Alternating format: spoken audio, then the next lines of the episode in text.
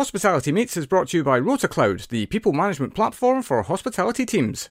With its intuitive drag and drop rota planner and built in budgeting tools, RotaCloud users spend an average of 66% less time on staffing related admin, leaving them with more time to spend with their customers, train staff, or simply take a well earned break. Head over to rotacloud.com forward slash Phil to explore RotaCloud's full range of tools and features and sign up for your 30 day free trial. Welcome to Hospitality Meets with me, Phil Street, where each week we take a light-hearted look into the stories and individuals that make up the wonderful world of hospitality. Today's guest is David Taylor, CEO of Lore Group and total industry titan. Coming up on today's show, David and Phil take their relationship up a notch. The fact we're sitting in a bedroom in Shoreditch, people might start to ask questions. With the do not disturb sign on. do not disturb sign on.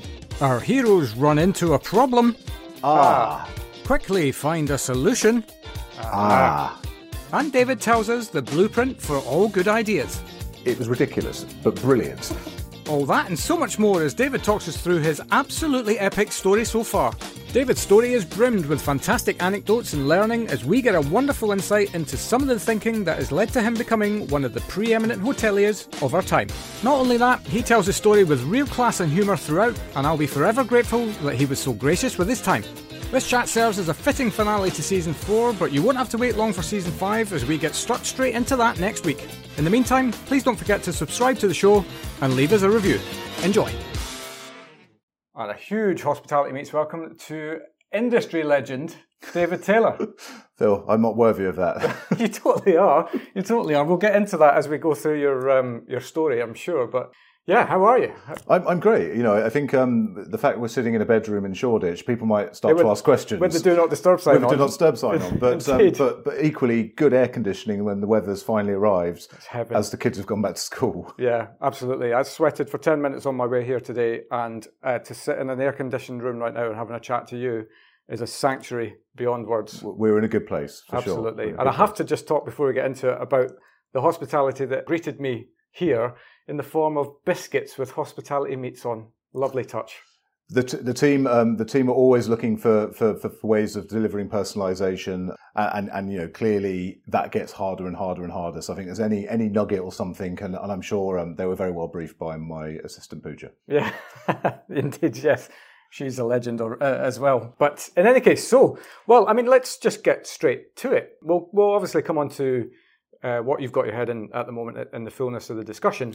But uh, just tell the world who you are and what you do. So um, so David Taylor, uh, Chief Executive Officer for Lore Group, uh, which is the the hotel business of, of Global Holdings, um, and I've been doing this since April last week in April in 2020. Great which time is to not join. necessarily when you'd want to be starting a new job. No, well, I, I suppose contrary to that, maybe the best time to start a new job, um, as long as there was a long term vision. Yeah, it, certainly a certainly a steep learning curve, but I think it also also a great a great time to join what is an amazing business anyway, of which we're now building on that. Where equally, you know, the funnily enough, as the Americans say, there was no playbook, no playbook for COVID, and therefore no playbook for what do you do next. Yeah. And I guess that's sort of where where sort of my journey with Lore began then. Yeah, absolutely. Great stuff. Well, I mean, we'll we'll get into lore and what you do in more detail later, but take us all the way back to the beginning. How did you get into hospitality in the first place? Well, um, I, I, I, I sort of my, my- sort of I think my mother made this sort of comment saying that in either I'm going to do really well, end up in prison, and and I think um, I, I, I- I went to what was um, uh, I, went, went to boarding school from from sort of 11 through through 18. And um, you know, it, it wasn't a sort of fancy boarding school. It, it was a it was a really great boarding school with an amazing um, amazing headmaster, and and I think, um, you know, whereas a lot of these places, you know, you're put on a production line and they want you all to do the same thing, Right. it really did recognize people and, and, and, what they did differently. Most people who weren't necessarily the most academic or the ones that were looking to become a doctor or a lawyer, uh, they were really good on the sports field. Uh, I neither wanted to be a doctor or, or, or a lawyer, and, and I wasn't very good at um, wasn't very good at rugby or football. Right. Um, so, it is prison for you then. it, could, it could have been. It could have been. And I, you know, and I think that um, I, I think that's sort of probably like a lot of peers. You know, if there's two two things really happen, I guess. I, I, you know, I, I, experienced hotels as a kid, and, and you know, and these were, you know, we're talking, you know, places in you know, Devon and Cornwall, you know, possibly Spain, you know, probably when you know my parents had had a good year. So this isn't right. like you know far flung glamorous places because they were paying for my education. But I just became sort of fascinated with hotels and how they worked, and and you know people's interaction, and you know uh, Uh, some of it was like the people side, and some was just the mechanics of you know this place has lots of guests, and every day like Groundhog Day, the whole thing starts again. And, yeah. and I became fascinated by it. And I'm sure, like a lot of people, you know, it was one of those things where, you know, if, when my parents had, you know, people over for dinner parties or drinks, I, I just naturally just wanted to be the person sort of helping and, you know, whether that be serving drinks, helping with the cooking. So, so I, I, I guess I always sort of felt that perhaps there was something that, that um, you know that, that, would suit me in this business. And um, I guess the story where it all starts to play out was I was a Wheatley boarder. Um, I was 15 years old, and uh, I grew up west of Birmingham. And um, I happened to be, you know, I, I, was I was meeting somebody, but I was walking through Birmingham, and I remember looking up at this, um, you know, this, this amazing sort of glass building, uh, and, and it was the fairly newly opened um, Hyatt Hotel. And as someone very proud of my you know Midlands heritage, but recognizing that you don't generally see this type of building in Birmingham, I was like, wow, this right. is, this looks like you know the best hotel in the world. Yeah. And so literally, I, I, I, found myself walking into the hotel, which is sort of completely ridiculous when I think about it now, because it's a Saturday afternoon, and sort of asking if anyone from from at the time personnel was there. And it just happened that there was this amazing lady called Sophia Chan who happened to be on duty, who also happened to be the director of HR. Right. And I sort of pitched to her that, you know, I, I really loved hotels and could I do some work experience? So I think she sort of looked me up and down and went, So what, you're going to do work experience just at weekends when you're not at school? And I said, Yeah, I'd quite like to do that. And she went, Yeah, let's make it work. I love that. yeah. Do you know, the, the, there's a real, there's a great lesson there in being bold. Like, especially because you've, you've got an intrigue level at this point, I suppose, more than a knowledge level of actually what goes on. But bold enough to go in and go, Can I, can I get involved?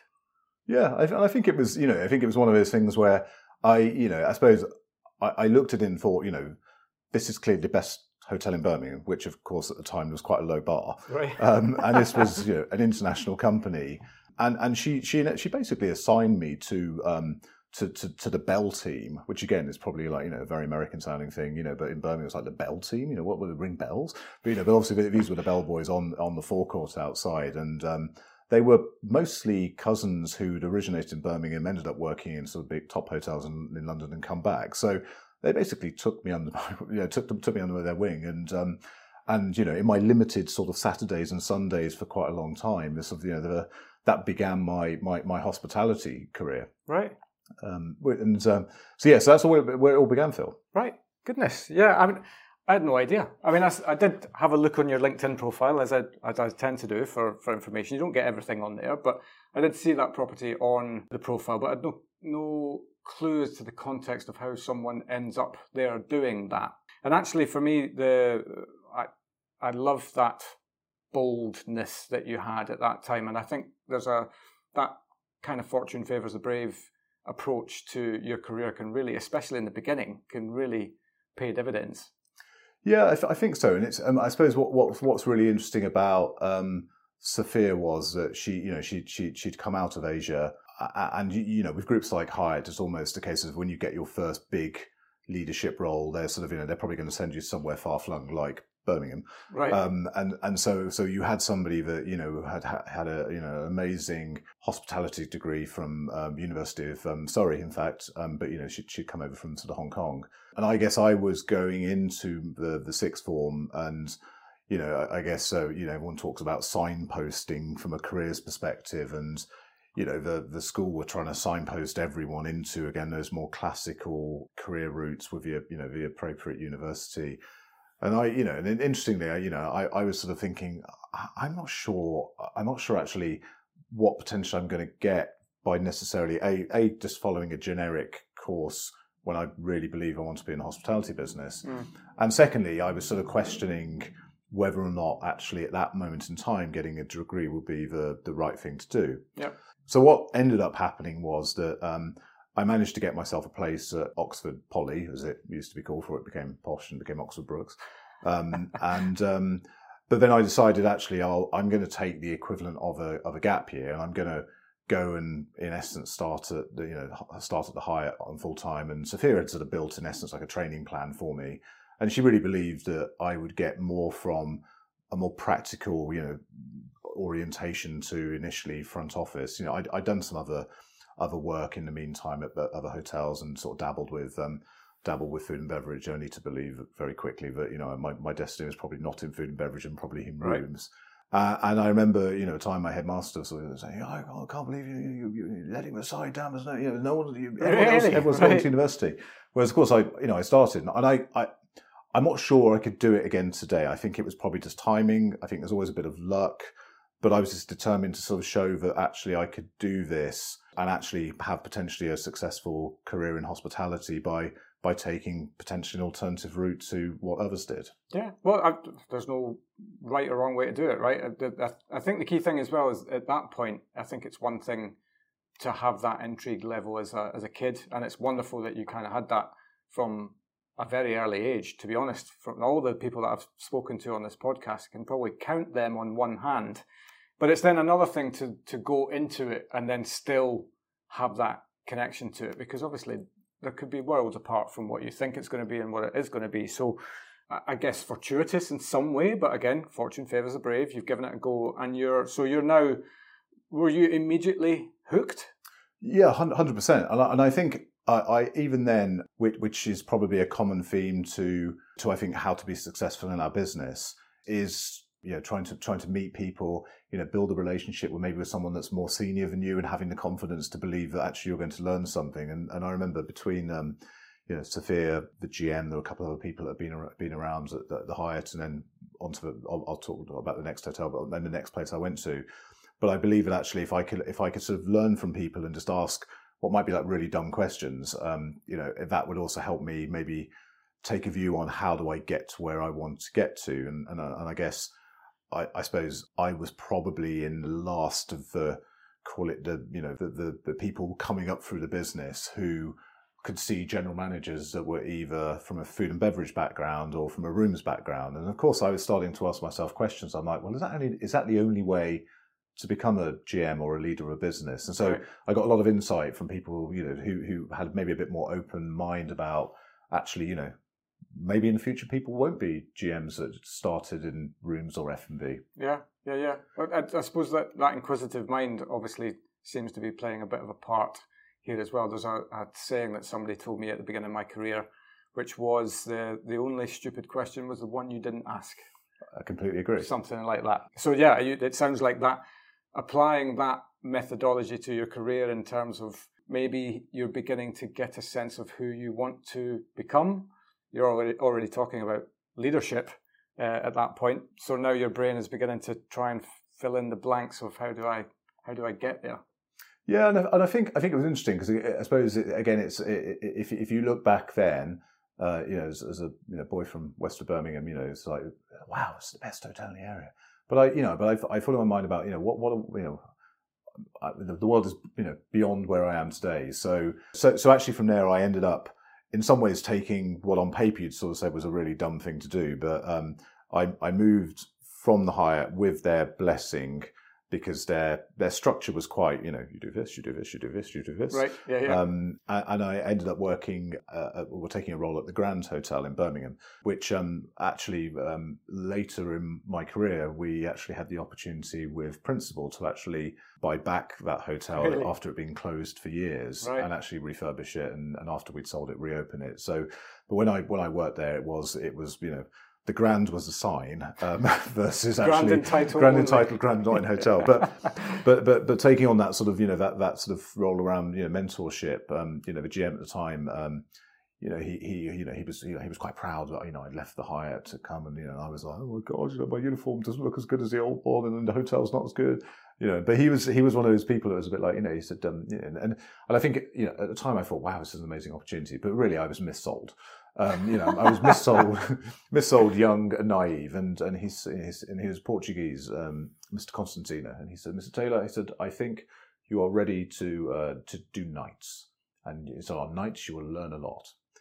And I thought that probably will, um, but clearly, not wrong, yeah. actually, this was all aroused because really, I think what he was he, he had a you know he had a night manager but he clearly couldn't find anyone to basically cover the two days that the night manager Right. wasn't doing. So, uh, you know, at the time, I think I was a shift leader, and so I was sort of. So actually, it it, it, was ridiculous, but brilliant, because I ended up doing three days on front desk in a supervisory role. I was doing two nights on nights. And of course, my body clock was completely shot. Yeah, yeah. Because all, all of my friends, you know, were sort of going, right, do you want to come to the pub? I'm like, no, actually, no, I need to go home and get changed to go to work, you know. But Yeah. but rather than doing, you know, a sort of, as, as you probably see these days, you know, four days on, four days off, or five and two, you know, I was like doing, you know, three days, two nights, and just dead for two days, trying trying to recover. But but again, what it what it you know, and it, it wasn't a calculated move. It's just more about, well, you know, why not? Yeah. Um, but but then suddenly, you know, you you, you think about hotels, and um, you know, I always joke about this with, with the teams today, and I'm like, you know, where's the management of the hotel normally? It's like, well, they're all here from you know eight on Monday till you know six on a Friday, and you know they'll probably pop in at the weekend. I might, and then you think to yourself, actually, you know, there's like two or three people covering nights, and you've got 350 guests. You Yeah. know, and I was I was young. I was like, I was young and had no idea. But you know, but you suddenly like, I'm in charge, and then Yes. all of the things that you you know go with being on nights versus being on days. And Yes. it's like um, there's one thing that springs to mind, which is alcohol. al- alcohol. Yes, yes, Uh, and um, people and uh, and the people they become under the influence. yes, yes, yeah. There's, there's there's a couple of people who you know who who I remember quite vividly. Um, one I'll, I'll I'll just call Mr. Smith because it sounds like a good That's fair enough. good generic name. Yep. And you know, Mr. Smith when I was on you know on the day shift, whether that be you know on on, on checkout or on arrivals, and um, yeah, he was a really lovely you know insurance broker from I think from Liverpool. Yeah, Oh, not that, Mr. Smith. so you met him. Um, anyway, this Mr. Smith, you know, I think he was as shocked as, as I was when, of course, he didn't know I was on nights and appeared, you know, in a dress on Right. Tuesday with some company. So, um, yeah, so it was probably yeah. my that was probably my first sort of like, ah, people come to hotels to do things they can't do at home. and if you can do it on expenses because you're working midweek, even better. yeah. So yeah, so that was definitely a, you know, that was definitely a bit of an eye opener. But it's it's such a great training ground, though, isn't it? Like for life, generally, Ah. especially as a young person. Like like I still remember fondly my time on nights uh, on cruise ships, which, as you can imagine, is you know you, you're talking about uh, a, a hotel with 200, 300 bedrooms. You, you're talking about a moving piece of know. Uh, metal with uh, yeah a lot of people. And generally speaking the the age category was a little bit older so you don't have super late nights but some of the things that you see and therefore learn how to deal with uh, when you're on nights. I would say to anybody who's wanting to uh, have a career in hotels do a stint on nights.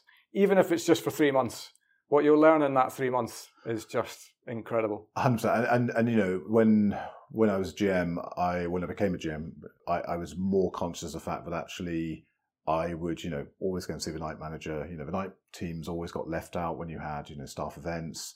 So um, you know certainly in in, in in my in my previous lives, and I'm continuing to be a great you know sort of champion is making sure that the nights teams are really looked after because you know you you don't have them on your leadership team, but frankly they are the closest thing to your leadership team because they're they're, they're either going to help you sleep or not sleep, Yeah. and that's you know that's that's pretty obvious. But I think a lot of people and a lot of leaders in hotels forget that. yeah well and and why does somebody come and stay in a hotel apart from doing the things you can't do at home? yes, Mr. Smith. um, is for a good night's sleep, generally speaking, wherever they are you are in the world. Exactly. Yes. Yeah.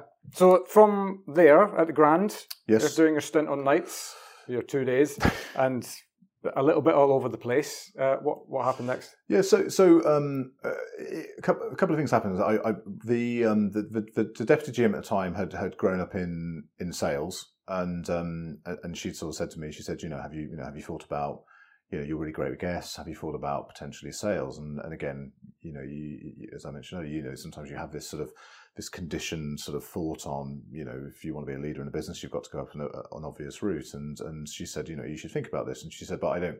I think you're ready to do something else. And um, and, and, and this is the, the brief version. You know, I I, I saw a, a, an advert in, in at the time it was uh, you know the hotel and caterer magazine, and before obviously the name the name was changed Yeah. to the caterer, and um, and it was basically looking for um, simplistically junior junior salespeople to join. At the time, the company was called Jarvis Hotels, and um, you know, great, you know, founded by John Jarvis, obviously an amazing history with Hilton. assembled, um, you know, a really fabulous senior leadership team.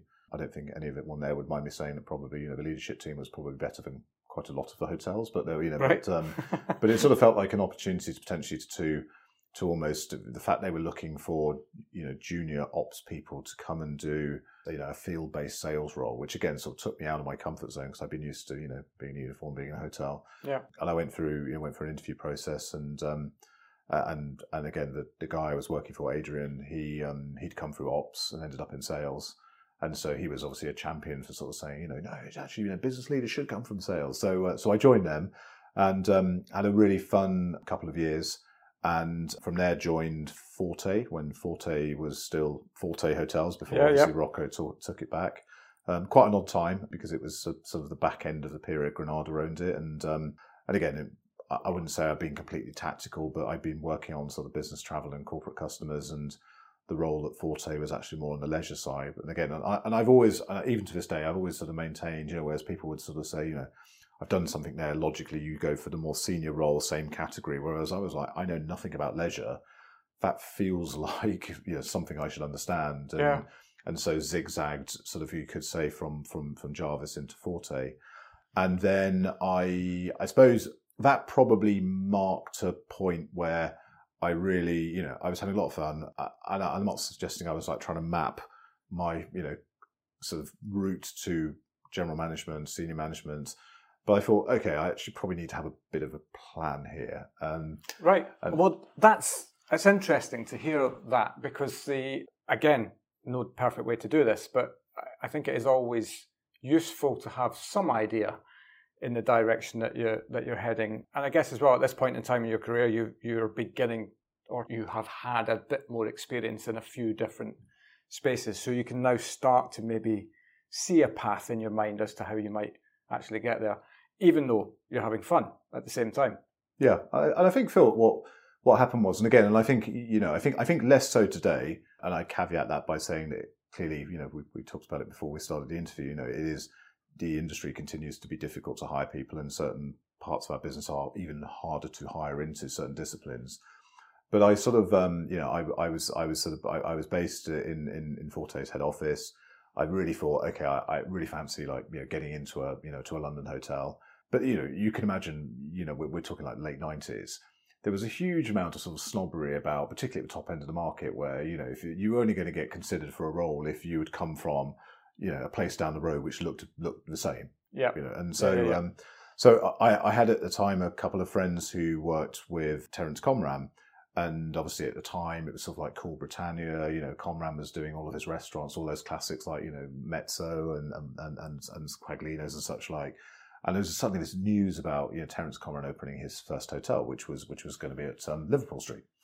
And so I managed to um, get an interview, and the MD, amazing guy called Nicholas Retty, and Liz, the hotel manager, and, and, and sort of um, you know I turned up, and probably they they were trying to get you know get recruiting a full team for an opening, which of course you've got a gun to your head.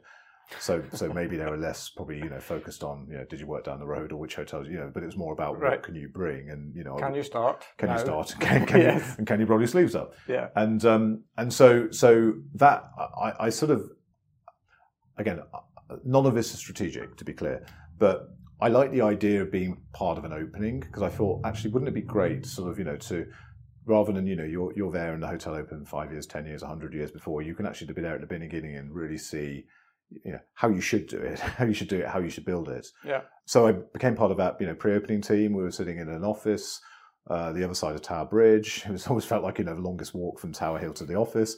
And then suddenly we moved on site, and and you know going back in the day, and you know I know you're a you know you're a Liverpool Street uh, commuter. You know back in the day, you know there was there actually wasn't any hotels in the square mile. So, so the fact that you had, you know, Terence Conran, who was, you know, known for his design, known for his restaurants and bars, you know, opening in, in, in sort of the square mile where, you know, you have all the banks, the insurance companies, yeah. and this thing was, you know, Can't really fail. No, well, that was that was a, that was a theory, um, but you know, but it was also you know, but but also it was a time where, um, and you know, the city's changed, Canary Wharf's changed, but you know, pretty much if you were senior and you did your day job at Liverpool Street, you know, you you did your work there and if you were entertaining, you'd say, "Oh, let's go to St James's, let's go to Mayfair," and then you know, we you know we were collectively trying to open something which would which would really actually give people a reason to um, you know to, to, want to be in in in, in the city. Mm. And so the fact it had four restaurants, three bars, it had a members club, which uh, I guess some of the irony was that you know if you were you know a city banker, you would not be allowed into the members bar because the idea at the time was to try and forge closer links with the artists that lived in Hoxton and Shoreditch and right, actually try right. and make the hotel feel more credible.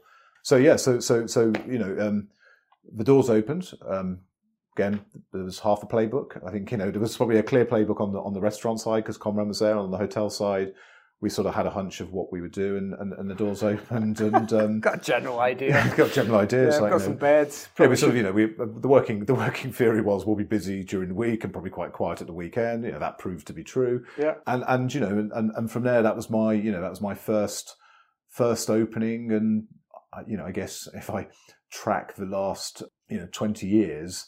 I guess really what I've ended up doing in different guises, different roles is lots of openings and, and repositioning of hotels. And I, I, I, just after the Great Eastern, I just got the bug. You know, it was, it was just right. you know, and and it's um. Why do you think that is? Do you think that it's because there there's an element of what you said earlier, perhaps of you being able to get stuck in at the beginning of something, not have to come in and fix something that somebody else has done, I guess. But I, I know you've had lots of experience of that as well. But yeah, what what do you think it is that that kind of really sings uh, to you about that? In the main, I think that the so Sean Wheeler, legend of yep. the people world, who I know you've, you've interviewed.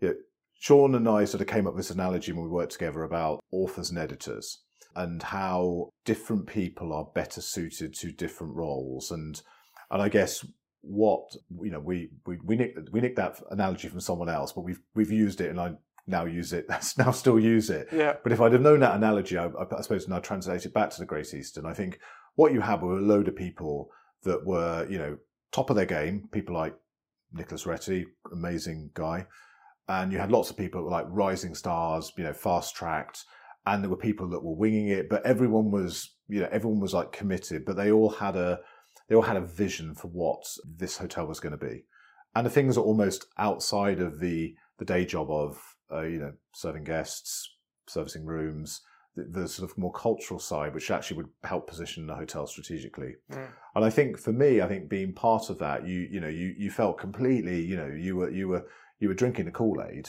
And I think you you always felt that by being there, I think I suppose two things. I suppose you know I always think if you do two years as part of an opening team, I think it's like but like probably potentially dog years. It's like the equivalent of five years being in another hotel because you yeah. just it just happens. And you don't realize at the time, but you know, you're like, okay, it's not working. Right, pivot. What are we going to do next thing? And I think actually, when you do an opening, and and certainly I can, you know, if I like charted through all the openings and repositions I've done, you generally find that first team is the tightest team you're going to work with. And, and you know, if I think about the Great Eastern, you know, there's just a a dozen people who are, you know, I regularly keep in touch with, and they're people that I've ended up working with again, whether or not you know they've hired me, I've hired them but you just have this sort of camaraderie of, of you know sort of everyone wanting to to do the same thing. And i think i'm not saying you can't get that when you are you know the the, the six management team going into an yeah, existing yeah. hotel but it's just a different vibe. It's harder to maintain and pull that culture together um, and that's that's what I guess, and that's probably where I got hooked on, you know, on the opening thing because I just saw it as something, you know, just I was like, you know, this is really special. Yeah. Plus, uh, there's probably something deep within your psyche around the the opportunity to get it wrong.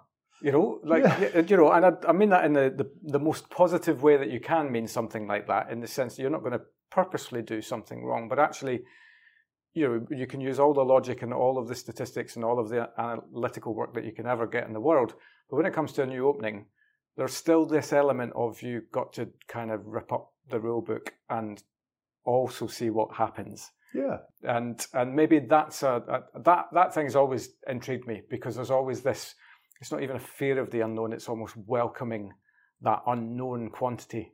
Yeah, I, th- I think I think you're absolutely right. I think um, you know, I, I think um, I think the mistake I've always made, and probably particularly as I moved into more senior roles, is particularly if a great opportunity came up, I'd be the guy that has like done the you know the the two and a half years hard graft, you know, oh, this, this, the opening's longer, we're open, you know, and you know that in the first 12 months, you know, the P&L is going to be a nightmare. You're trying to work out how to balance right number of people in the right place, trying to get the right level of, you know, quality, luxury, you know, and then something comes up and you end up then handing the keys to somebody else, you know, particularly when you're a GM and you're like, right, Oh, I'm, I'm going to go off and chop some more logs and, um, here's a great hotel. Enjoy it. and I haven't quite managed to get to a point in my career yet where I actually just sort of sit back and just sort of go, isn't this great? yeah, yeah, yeah, yeah.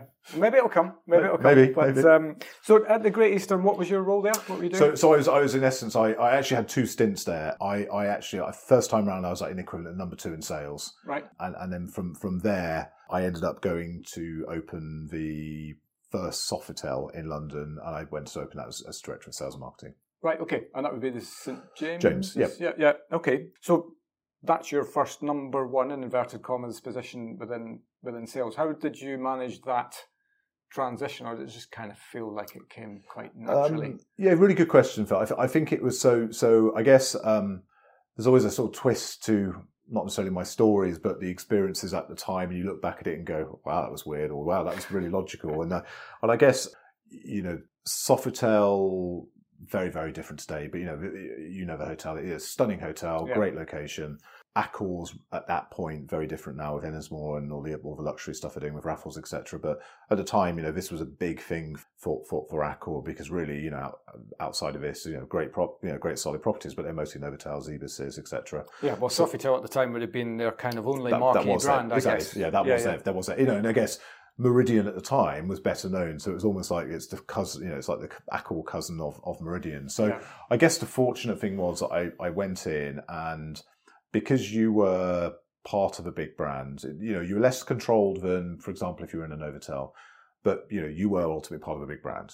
So you had a lot of people sitting at the head office who wanted to be involved with your hotel, particularly because it was, frankly, nicer than most of the other hotels at the Right, time. they yeah, well, flagship, we'll call it. We'll fuck- Yeah, so, um, so I suppose to some degree I had a relatively small team, which allowed me to make mistakes, pick myself back up again, but equally have that central structure where if you didn't necessarily have all the answers, you know, you you you, you can make mistakes, but equally you could go, listen, I really don't know what I'm doing on this here, you know, or, or really, could someone help me out on this? Yeah. And so I think actually that was a good environment to to go in and actually sort of call it learn on the job, you know, and of course being a branded environment, you know, there are a lot more SOPs and, you know, things, you know, you follow this map and, you know, at least you won't go too far, you know, off, off that way. And so Yeah. it was a fun experience, um, you know, and, and again, lots of, you know, lots of fun, you know, I guess the, um, I suppose you know the uh, outside of a great hotel. You know, Fred Sirieix at the time was um, the um, the brasserie manager. Um, Goodness gracious me. you know, look at him now. You know, he's on the TV, and Yeah. the rest of us are still chopping logs. but um, but it was a you know again it was again each time you did that did that opening, you know, you were a bit like, what do I do next? What do I do next? Yeah, yeah, yeah, yeah. Well, and I suppose as well, as a number one, again, I use inverted commas in sales. That is, it sounds like actually having the the backup of a a head office brand to be there and kind of capture you if you're you're uh, stepping outside your comfort zone too far. It's actually quite was quite useful at that time for you. It sounds like. Yeah, it, it wasn't, and I think that I, I, I, I was, you know, again, I, I was fortunate that you know between you know the, the second GM there um, was was an amazing guy, uh, Hughes Jacquier, and and, and um, he lives in Portugal these days, retired, and um, but again, he was always looking at you know what, what can I do to support you, not beyond you know you making you a better person, but actually what what are the what are the tools you're going to need in your toolbox from a you know personal and professional development perspective, and and certainly that's that's where um you know I, I- met some some people, you know, people like Anne Stiles, who, who's a great, great, great lady, you know, who who does a lot of sort of uh, mentoring, facilitation for salespeople, and you know, certainly ever since that point, as I, you know, as I work my way further up the greasy pole, you know, course, Anne would be my only go-to to help us with, you know, creating great sales teams. So you, you know, you learn, you know, you're always trying to pick up things and and, and, and go as you learn. But I Mm. guess it wasn't until later, which maybe we'll talk about later, but I, I sort of I realized that actually as as I was progressing that you know potentially there were some things that by not opting to go and do a degree there was probably going to be some things that at some point I'd have to try and work out how do I Right, how do, I- how do right. I how do I fill out some of the gaps that I can't necessarily get by that that sort of day to day on the job on the job work. Blagging it. I, I, you know, I'd like to say full. You know, it's a bit, a little bit more than that, but probably more about you know, you know, no one, you know, no one hands you the book to say how to be a great manager. How do you become a great leader? No, indeed, and in, and in fact, you know, you can't learn that in a classroom. You need the experience, right? You need to to get that wrong, so that you know how next time when that situation comes up, you know, you, you're a better position to be able to deal with it, and that just comes with practice, really, not a not true. a book. Okay, so this was a, a, a also, I suppose, still with the objective in mind that you had uh, aspirations to. Uh, you're pretty heavily into aspirations now of becoming a GM. Is that Do you know, I, I, I'll be honest. At that stage, I really wasn't sure, and I met there were you know there were a couple of really great people at Accor in the head office who I would call are just you know legends who had been you know up and down Park Lane, had been in every hotel as DOSM, and I guess maybe that maybe there was a I'm not sure I was hundred percent clear in my mind, but I think I maybe had a bit of a oh okay well there's you know there is a possibility if I stay in sales and I continue to stay in sales for probably about another five four or five years that you know I might just be you know your you know just to remain in sales and particularly at a time you know I was quite happy living in London you, you know you could end up just going okay I'm going to the next hotel better hotel different hotel opening hotel and you know there could be an element of samey samey so Mm. that definitely was logged in my head Phil but I you know but I but at the time I I, t- I took I, took, I took an opportunity to go and take over two hotels as DOSM um, so at the time it was the Carlton Tower and the Lounge in Knightsbridge right? you know, and and um, uh, Derek Pico, who was a GM at the time, you know, fun, really fun, great guy. Um, lo- lo- lots from him, and um, you know, but I had this sort of thing. Maybe, maybe I had this. I don't know. Maybe I had this sort of reckoning in my mind where you know, the Sofitel was a really good five star hotel. You know, it's not it wasn't trying to be the Savoy, but it was a really solid, you know, five star property. And I think maybe there was something in my mind. I, and I think I only had that once in my career where where I probably thought, you know, maybe I should go and work somewhere, you know, that's you know, you know, it's, it's in the top, you know, top ten, you know, somewhere I can see a different type of customer. And and Derek at the time had moved from Forte Méridien, and I'd known him. I'd, I'd, I'd done. I'd been seconded for a couple of months when I was at Forte out to Heathrow, which was another experience in its own right. And Derek was the GM there at the time. You're saying that with a smile on your face. There's clearly a story there. But So there may be maybe one for later. Maybe one for later. But um, but um, but but I I sort of felt you know I I felt you know I really should go and you know if I've you know, been at Sofitel maybe this is the thing where maybe I should do what everyone said you know you can't do and go to the next thing. So I went I went over to um to, to work with Derek at the Carlton Tower. The hotel was owned by uh, Dubai Holdings, but it was in that sort of slightly weird time where Jumeirah was obviously super well known in Dubai. The hotel had historically been a the Carlton Tower had historically been a Park Hyatt. And there was a sort of debate about, you know, should we put a Jumeirah branding on the hotel, shouldn't we? And, and the view was almost the, you know, and again, a lot has changed now, but at the time was a case of, well, maybe the, the sort of potential Dubai ownership may not play out well when you're trying to get high end travelers from North America. So, but but but what I you know I, I had a lot of I had a lot of fun then. I think we you know we we achieved a great deal in a relatively short time, but I I think what I recognised was, and I think it's really important for people that are working their way you know through you know our world, is actually if something's not right, you should call it and not be embarrassed or you know think that it's not the right thing. And I think what I realised was that you know, uh, in at that particular moment of time, I just didn't really enjoy that. I- I'm going to call it traditional Knightsbridge luxury. Um, Okay, you yeah. know, it, it it didn't resonate with me really well. Um, Yeah. Love the parking space in Sloane Street. That was good. but that, that's that's a massive, massively important part of building a career, though, isn't it? Is that it's very rare you find somebody who has made perfect choices every single step of their career journey, but actually the ones that are in error, you take as much learning from those as you do from the ones that are perfect for you. Yeah, I, th- I think so, and and you know, and, and you know, still really good friends with Derek to this day. But I I could see the harder I was trying to do things, probably the way I thought it should be done. I f- I felt that probably I was working against probably the traditional way of how things needed to be done in a different world. Right. And actually, you know, it, it's you know, it was absolutely sort of, you know my my decision. But I said to Derek, I said, I, I think I you know I think I need to go back to to to a more you know more modern sort of lux, luxury space. Yeah. So I actually ended up at the time, which had a twist. I you know, Nicholas Retty asked me to go back to the Great Eastern as, as DOSM.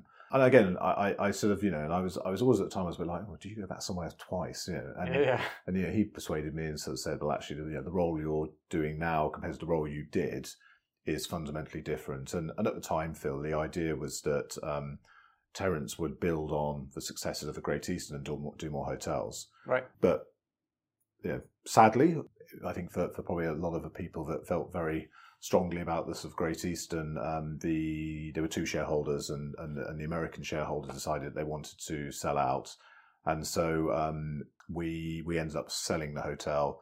Uh, ironically, to Hyatt.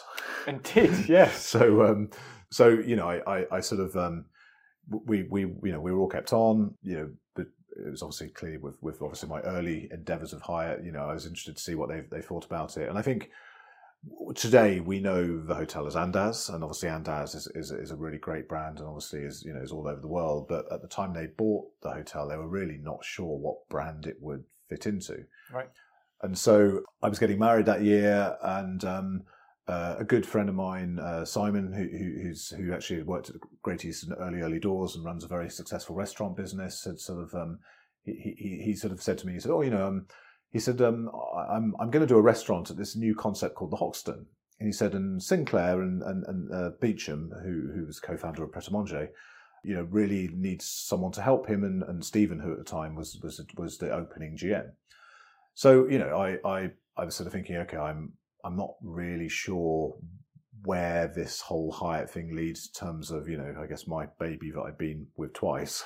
yeah. And so I, I, sort of, you know, I went up and met um, Sinclair and and, and, and Stephen, and um, they were like, right, it's July. Uh, we need to open this thing in mid-August. Um, we don't, we don't, you know, we've got a few roles filled. Uh, cool. You, yeah, and it was literally it was a case of you know you know you you um you know um and Sinclair was brilliant and you know he was a bit like you know he said today you are um a director of sales and marketing with a very large team in a quite fancy hotel. He said this is going to be a really fun hotel and I'd like you just to. He said we can work out what you want to be called, but I just need someone who's going to do stuff. so let's call it as it is. Yeah, exactly. So so we um you know we've you know that's definitely the quickest I've I've ever opened a hotel and um but um and Sinclair had amazing vision because he was someone obviously you know if you if you go back to when he he created Pret with Julian Metcalfe who who obviously these days runs Itsu you know, and you hear the stories of, you know, you know Julian making the sandwiches, Sinclair on the till. Uh, and Sinclair had this sort of vision for this, um, you know, we always used to joke and say like the original Hoxton was like, you know, Premier Inn on steroids. You know, it's sort of, it, it yeah. was a, you know, it was it was it was built in the same fashion as, as you would have a frankly a budget hotel. Mm. But then he he had a really really clear vision of what he wants to do with the public spaces and the restaurants and you know getting away from hotel rip-offs, you know, like expensive telephone calls, mini bars you know, but you know, he had a clear vision in mind. But in terms of actually opening the hotel, it was like, crikey, we got to get this done in a month. So yeah, it was. Do you like an opening? I do like an opening, Phil. I do like an opening. Um, and actually, it's probably then. I, I think probably I was. I, I probably became aware of you know surreptitiously that you know I. Yeah, and particularly when you know we had a gun to your head, we were opening this thing in a month. Yeah, and I was like, right, I really need people around me who are frankly better than me because if we're going to try and do everything, just having lots of people looking for direction is not going to work. So I managed. Um, my my wife at the time was working uh, for Malmaison, and and, and she um, she had a great sales coordinator called Olivia, and I managed to persuade Olivia to come over, and my wife seemed okay about that. So I was like, great, we got someone someone to join me in sales, and, yeah, then, and the manager safe. yeah, exactly. And then we started to build up this team. You know, the hotel opened. Um, uh, you may recall that you know we did some really crazy stuff like the one pound sale, which was this sort yeah. of um, God, I yeah, which, which, I, which, I look back at now, like you know, I start to feel you know, start sweating. Um, but there was stuff that just really broke the mold of, of, of, frankly, hotels. And we got it open, and you know, the place got busy quite quickly. And you know, um, when I'd started talking to a few of the corporate customers from the Great Eastern, and said to them, you know, what, you know, how, how do you feel about you know using using the Hoxton? And they were like, where's that? I was like, well, come out Liverpool Street, turn left instead of turning right. Yeah. And it took a real period of time because I was a bit like Shoreditch, Shoreditch. We, we can't have our guests stay in Shoreditch. But over the first few months, it started to get busy, and and Stephen then announced he was going to go and um, take on another role. And Stephen had been for years with IHG, a real you know real legend. He's a great guy. And um, I remember sort of Sinclair sitting me down, and and um, and I genuinely thought because Sinclair had always said to me, you know, look, I, I probably can't afford your salary, so after a few months, we'll have to have a grown up conversation about what happens next. Mm. So I sort of went into this conversation thinking, right, um, yeah, basically he's going to, I'm now being cut off the payroll. Yeah. And Sinclair, because he wasn't a traditional hotelier, he he said, he said, I've been thinking about this. He said, I, I think you should be the general manager.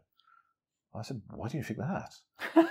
he said, well, I've never understood, I've never understood why um, why hotels generally have general managers that grow up in food and beverage or rooms, when actually, if you don't have any top line, it's irrelevant about your rooms and your F and B because you've got no customers. Yeah. And in, and in a really perverse way, Phil, I'm not too deep on this stuff, but uh, it, but it linked me all the way back to almost the beginning of my thought process about maybe you don't need to be coming from a traditional, you know, sort of F and B or rooms background to become a GM. Yeah. So that, That's called innovation, isn't it? I mean, I- that at its heart. Yeah, and it, but and, but it was but in, in Sinclair's mind, you know, forget me as David, but in his mind, it was completely intuitive that someone with a good commercial uh, you know, handle on the hotel should be the GM, Yeah. and that really was you know, and I guess you know probably if if if if, if you've got markers in your career of like you know oh okay, and that's clearly you know, and, and I ended up staying staying at the Hoxton for six years. And as you say as well, coming back to a comment you made in that whole piece there around you had made it clear to yourself that you needed to surround yourself with people who were better than you in certain things. Is that not leadership right there though, in that kind of nutshell? I know I know it is now, but I didn't know at the time. Yeah, yeah, yeah. you know, I just thought, shit, you know, if we, if we, Yeah. we don't have good people need- around need- us. people to make me look a bit better than I am. Exactly. Yeah. Um, but but the wonderful thing about that period of time was I, I always say to people, it's like you know, I felt like I was on a gap year for six years. Right. My gap year extended out because we had so much fun, and the hotel achieved amazing things.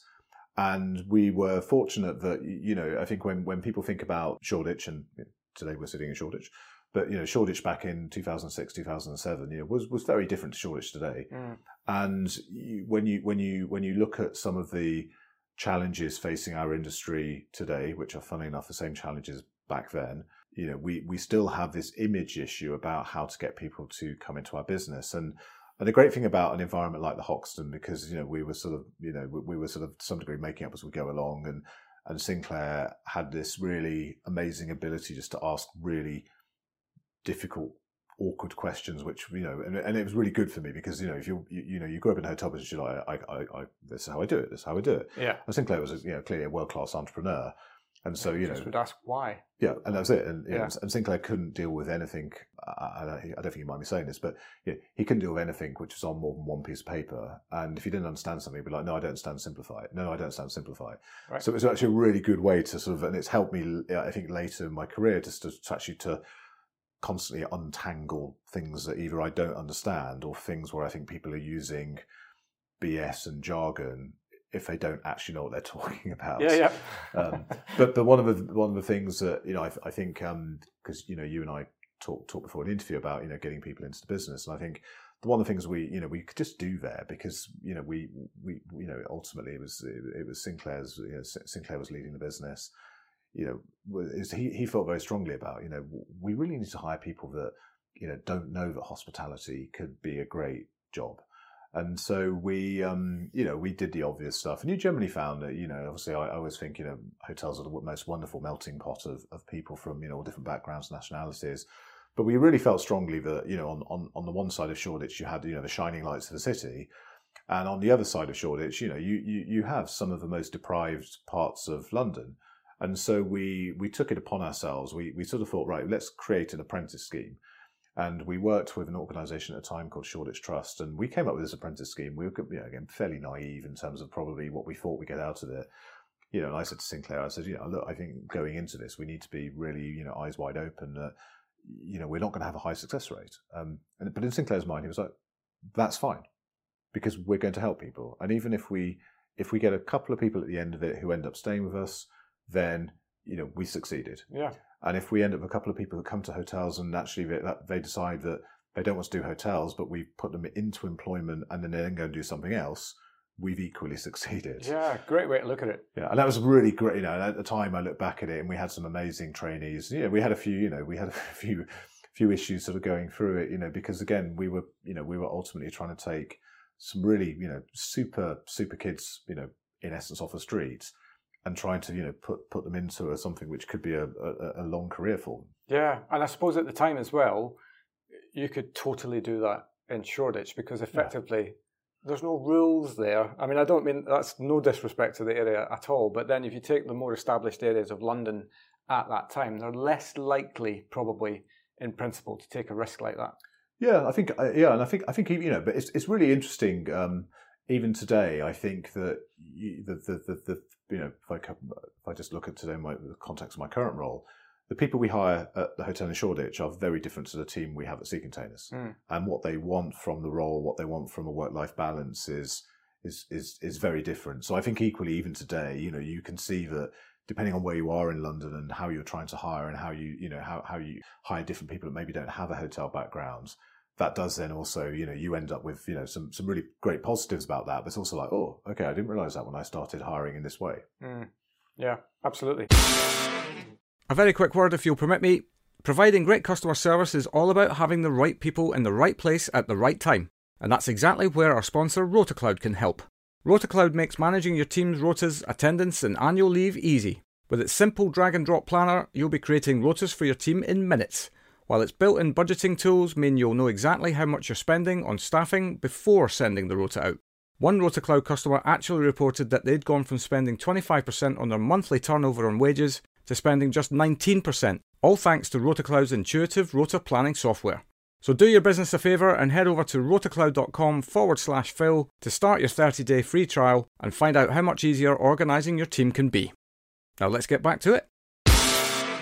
So, six years there. Six years there. So the there was a, there was a there was a, quite a big group of shareholders, and there because you had a Sinclair was really leading the business, but but ultimately there were a lot of other shareholders, and and I think there was a, a private equity firm involved, um, uh, Bridges Ventures, who um, who who were also almost at that point in our investment. They're saying, look, you know, if we if, if we can't do a lot more of these quickly, we need to exit our position. So so it was decided that that the hotel was going to be to be sold. Right. I so so my second hotel sale, which is I, which again for people coming up through the industry is something you know you, you don't think you're going to be dealing with, but you do. Yeah. And um, we started meeting some people, and um, actually I, I met um, I met I met two people that will later have a, an influence on on on roles that you know i have been in. The first one was Ian Schrager, and Ian, you know, nobody's heard of him. No, I was going to say some. Yeah, I think he may, maybe had a couple of you know, hotels. Two bit hotelier, exactly. Yeah. Um, but you know, the godfather of the boutique hotel mm. basically came to tour to tour the hotel with a view of um, buying it to put into what is today his public hotel um, collection, of which he's got a place in New York. Uh, and you know, Ian charismatic, you know, lots and lots, you know, uh, lots and lots of stuff. I was like you know, blown away because it's like, you know, you're dealing, you're talking to a megastar, you know, in our world. Yeah. yeah. And, um, I remember Ian saying to me at the end, you know, he's a bit like, you know, if, if, we, if we buy it, you stay. If we don't buy it, you need to come to audition. And, um, so. I can see where we're going here. There is a link. There's, there is a link. So, it was funny how it all played out, uh, and, and, this again is a lesson of you know these things, and, and, and certainly probably you know people people talk about politics, and politics are can be seen to be quite a bad thing. But you know, there are politics in every business, regardless of size. But yeah. but what I could I could see that the hotel was not going to be sold quickly. I had met the guy that eventually ended up buying it, Sharan Pasricha, who's obviously now you know took took the Hoxton and you know um, exploded exploded it, it into yeah. into what it what it is today, and obviously uh, with the creation of Ennismore. But I decided that you know I, couldn't see a sale, and as much as I was loyal to um, to Sinclair and the other shareholders, I just didn't see how it was going to play out, Phil. And I guess you know, as much as I say it was amazing fun six years, you know, I, I needed more. Um, yep. You know, and, I, and I've been fortunate that during that time I had applied for and was given a Master Innholders scholarship. Uh, and the great thing about this sort of scholarship was that in, in my mind, this I, I, thought this would help with, you know, and again, I've always been very conscious of probably where I'm at. I thought this would really help me because if I was awarded it, which I was successful to get, it would maybe help fill some of the gaps of maybe a more classical, you know, sort of degree Yeah, sure. education. Yeah. So um, there were two courses, or yeah, two courses for this. There was um, there was Cranfield, um, which obviously has people from all industries, and there was Cornell, which has uh, all the wonderful hoteliers who all discussed, you know, who can do the best fruit basket. Um, I, I mean, I'm being flippant, but I, but I felt I felt for me I'd get more from being, you know, with with people that had similar jobs, but not necessarily in in the hotel business. So so that that really helped me, and that helped solidify in my mind that actually I, I now needed to do the next thing after the Hoxton. So, um, so, so uh, as I mentioned, so Ian, Ian made his comment. You know, I, I, I, was approached then formally, and of course, you had the sort of yo-yo of Marriott and, and Edition, and you know, Ian was adamant that um, he wanted uh, non-Marriott people to come into to, to do his the, the three. I'm going to call it, you know, flagship edition hotels. What you know, one being London, which opened first, second being Miami Beach, and the third one being New York. Wow. And Yeah. so, you know, going through the, um, you know, go, going through the sort of, you know, the you can imagine like you know, I've been sort of in the independent space for a while, and going into like you know the Marriott sort of um, recruitment um, recruitment regime, and you know psychometric tests, profiling, Yeah. felt like 27 interviews.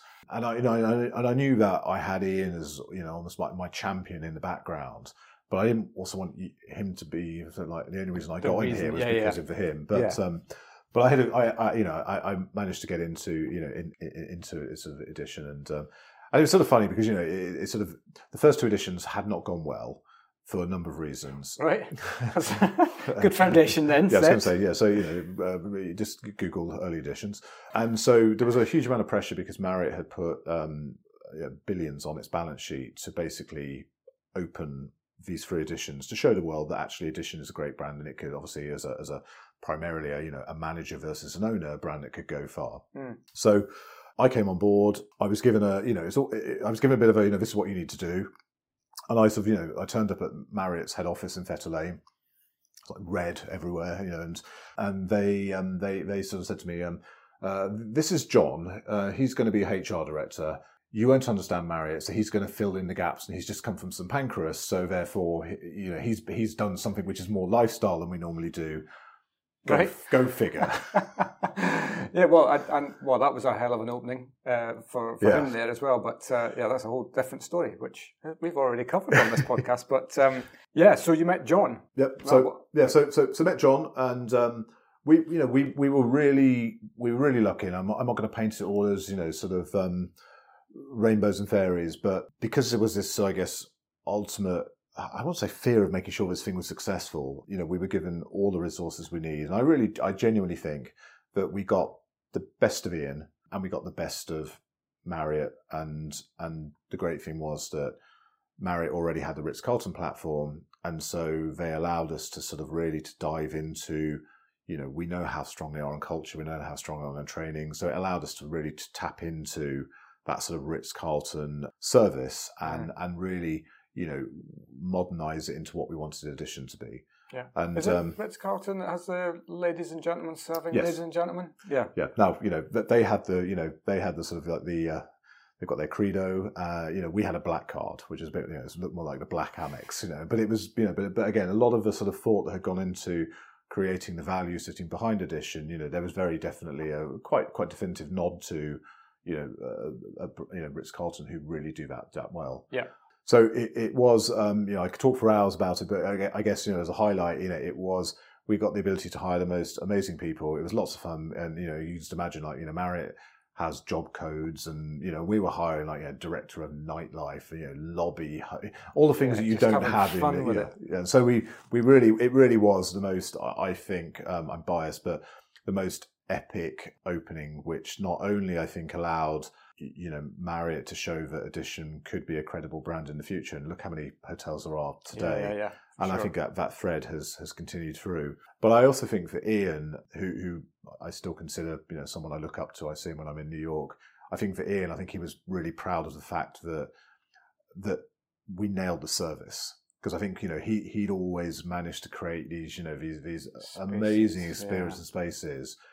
But I think that you know, and it was always um, there was this thing about you know Marriott and Ian like you know the unlikely couple, but I think actually what Ian recognised was that we we could through you know like platforms training for, through through through you know Ritz Carlton and some of the other things we we we we, we used, we actually could nail the service. And I, I remember you know him him him sort of walking in and you know there's probably a the visit after the um, after the opening party, which we'd done during Fashion Week, you know, all the glitz and glamour, and um, I could just see there was like a smile on the corner of Ian's face where you could just look around, you could see he was proud of the fact that you know not only did everyone look great, the place felt great, but actually the service was like spot on. And yeah. I think and I think that and it was quite nice to see that in, in in a legend like Ian who could really see that you know it was like great service nailed. Yeah, and for an opening again, you know, yeah. it's, it's one of the the things that is tough to get absolutely nailed on from day one. Absolutely. Um, so that begs the question then: how how did you do that? I think we. I think if I think if you look, if you, you know, if, I suppose if you uh, if you took the sort of like the mindset of a traditional org chart, we sort of you know we were quite strategic about where do we want people that have got you know good old fashioned experience. In other words, you know, if you need a really good bartender, then you know you may not need the whole bar team to be, you know, to have worked at the American bar, but you're going to have to have some backbone and, you know, substance there. Yeah. So we literally mapped out almost where did we want people to come from. And I think, you know, and again, I think it's much more commonplace today, but, you know, but we, you know, but we hired an art gallery um, on Charlotte Street and, and, you know, and we, we, you know, we did like, we screened people, you know, and, and the whole thing sounded slightly ridiculous, you know, at times you're a bit like, oh yeah, with Charlotte Street on, I know, it could have been a Wednesday night. You know, who's going to walk in? You know, but we but we found that you know people were a bit you know so we you know we, it, and again social media you know, we're, we're, talking you know we're not talking light years behind but you know lots moved on but mm. but we were trying to you know build up almost a you know, you know oh, it's a gallery, just go along for drinks. You know, you were just t- randomly picking people, talking to people. We had a bit of buzz in hotels, and all these people turned up. And in essence, we just had conversations with them. Right. And um, throughout these conversations, you know, they had a picture taken of them, and it's someone's job to make some notes. And then we sort of recapped and sort of said, you know, they were great. And I'll give you, a, you know, one of the best examples. What was we we had our um, pre-opening office in Charlotte Street. There was a one of the guys um, who basically was giving out flyers for the Easy Easy Gym, which was terrible, you know. And, so, and, but he was the most passionate guy about, you know, this this gym giving out flyers by the tube station. I remember saying to John, I'm like, if he's that passionate about a really lousy gym, we should put him on the door. So of course we hired him, put him on the door. Three years later, still there. Right, and everyone, right, right. You know, he, yeah. you know, he was talking to everyone. Everyone walked past, morning, morning, morning. And it was just, I think, so I think we just, I'm not, I'm not trying to say we're rocket scientists, but we just, we just looked at it differently and just thought about, you know, rather rather than hire the doorman from a traditional hotel who's just going to moan that the tips aren't as good because this is an opening hotel versus a hotel that's been open for 20 years. Yeah, yeah, yeah. We were like, you know, the guy from giving out the flyers for the gym, he's going to be really proud to work out, you know, at this hotel where he's part of something from the very beginning, going back to yep. my, you know, my opening analogy from earlier. And, and that's just where it, that, that's really where it, it hit off. Yeah, I love that. That's uh, kind of, you know, as you say, get the backbone and foundation in play, but then branch out and do different things with everything else. Yeah, and it, and, it, and you know, and I, and I really, I, I, clearly, I still do now, and and and you know, there's always, I guess, if you go back pre-COVID, there's always this noise about you know zero hours contracts, but you know, we were really, you know, like, you know, we, we had a great lady called um, Claudia. She was Australian. She was fabulous. She was sassy, you know, but, you know, she had a kid and that meant that she, she was restricted by the number of hours. Mm. And, you know, it sounds, again, sounds quite normal today, but you know, back then, you know, and it was like, well, could she not work 40 hours? And, and John, who was a great champion for this, was like, no, but she's going to be bloody brilliant between 10 and 3.30. And guess what? We have a lot of people walking through on the way to the restaurant, on the way to the bar, coming yeah. in. So rather than have some sort of surly door person, you know, you, you had Claudia greeting you, who was just fabulous. And again, that was, and that's where probably I think at the time we just, we just let stuff that instinctively felt right happen. Mm. And it proved to work. Yeah. It also shows you, I, I suppose that you, you can't do that alone. You need other minds to get on board with that and then deliver that. It's uh, one thing to say it out loud, but it's another thing to actually action it. Yeah, but on interestingly, because actually this came up um, a couple of weeks ago, but the one thing we maintained we we would do, and and you know, and again with with the GMs today, you know, it's, it's something I, I feel really strongly about was that I myself or Edwin at the time, the hotel manager, we met every person before we hired them which sounds like you know, oh my god, how, how'd you do that? But, you know, we but we would literally have a bit like a doctor's surgery on a Friday. They knew that from you know ten till two or ten till four, you know, we would be in and around the offices, and if they've they've got candidates they've met, they want to fast fast track into the business or get people to come and work for us. But then we would sign off on it, um, yeah. just because we felt it was really really important that you know the, the people that came into the business as you know you have been open for a little while yeah you don't you don't you, yeah you don't or any and also you don't dilute the talent you're bringing in yeah and that that was really successful yeah yeah yeah so you well you had a lot of fun there uh, fun. as well and not just in uh, london uh, as well. You you were also involved in uh, overseas projects as well. Yes, yeah. So so we um because London I think has been proved to be successful. You know we we were um I, guess we were the poster child. Um, you know, I should caveat poster child one of one. So it wasn't, it wasn't exactly. well, it wasn't start somewhere. exactly. So, um, so quite a few of us got had the opportunity to get involved with the um, the the opening of um, both uh, Miami Beach, which is a really epic place, um, uh, still is today, and uh, New York. You know, I, I I was quite heavily involved with with Miami, as as was John and quite a few of the other leadership team. Um, Very different marketplace. Yeah, and look, we knew nothing about you know you know John, John had worked worked before in, in Florida. I, would not worked in the states, so again for me it was a real eye opener. And again, it opened up a bit of a oh, maybe I'd quite like to do something you know with an international lens. Mm. But, but we, we we couldn't sort of dictate the Miami market, and it's very very different. You know, to the extent that you know we we seem to get a sort of stickiness with people we were hiring in London, whereas you know, South Beach, you, you know, what, what we all learned was that as soon as the new hotel comes up, however much they like where they're working, they'll move down the road for two more dollars an hour. Right. So, so it's quite a different, you know, trying different ways to try and get people sort of on, on that cultural journey. But um, so, so again, it was a bit of a, you know, the same way we look to the Ritz Carlton um, openings team to help us deliver a really solid opening. I think the you know um, the, the team from the, Miami Beach edition you know looked to us in terms of how we could help on the cultural side of things, um, and it and it played out really well. You know, and and um, you know, and, and again, and then John ended up doing. I did a little bit on the New York property, but John did more as he was around for longer. Right. Yeah, yeah, yeah. So how long were you with Edition in total? It's quite a long pre-opening. Probably three and a bit, three and a bit years, but it was more. It was a it was a very long pre-opening um, and probably a probably a couple of years all in all with the um, with, with the opening. Yeah, yeah. Okay, and uh, well, what, what happened next? So, so I, um, I, I, I, was having a, I was having a great time, and I, I, was sort of trying to work out, you know, what's next. You know, there was a, there was a very strong pull for, um, you know, for, for to stay with Edition, and you know, my my daughter was quite young she was just starting nursery, and it was one of those things about, oh, yeah, what, what, what do we do? I, I had an intro made to to uh, a gentleman called Cody Bradshaw from Starwood Capital, and uh, and, and, I guess um, there's a nuance between Starwood Hotels and Starwood Capital, but Starwood yeah, yeah. Capital um, is is obviously founded by Barry Sternlicht, but is more um, the financial side, and they and they had. Amongst other things, bought a portfolio, actually probably coming through the financial crisis of 2008, 2009, of multiple hotels from around the UK, which has you know, in some cases seen better days, probably had less definition. And and Cody had this master plan with Barry Sternlicht to try and sort of take this very large number of hotels and try and divide it into almost like two two um, buckets for simplistic terms. You know, one bucket being a group of city centre hotels, and the second bucket being a group of um, leisure, conference, golf hotels, and and um, and and so Cody sort of approached me and said, you know, are you really happy at Edition? I was like nodding my head furiously, and he was like, okay, I've got I've got an opportunity for you. You're either going to want to just remain being a GM, and that's fine. And if that's the case, really enjoyed our conversation. Or you know, potentially, would you like to come in where you you know you you you've got multiple hotels, and we're going to be you know it's not going to be as clean as a as, as an opening you know, that there will be one probably openings. We'll probably close one hotel to fully reopen it, but everything else will be, you know, sort of almost um, open heart surgery as you go. and um, how do you fancy it? Yeah. and um, and and you know, I, I suppose you know, I, and I, I, sort of and I, I mold it over and I mold it over, and again, it's probably a bit like the analogy I gave about you know the sales and marketing.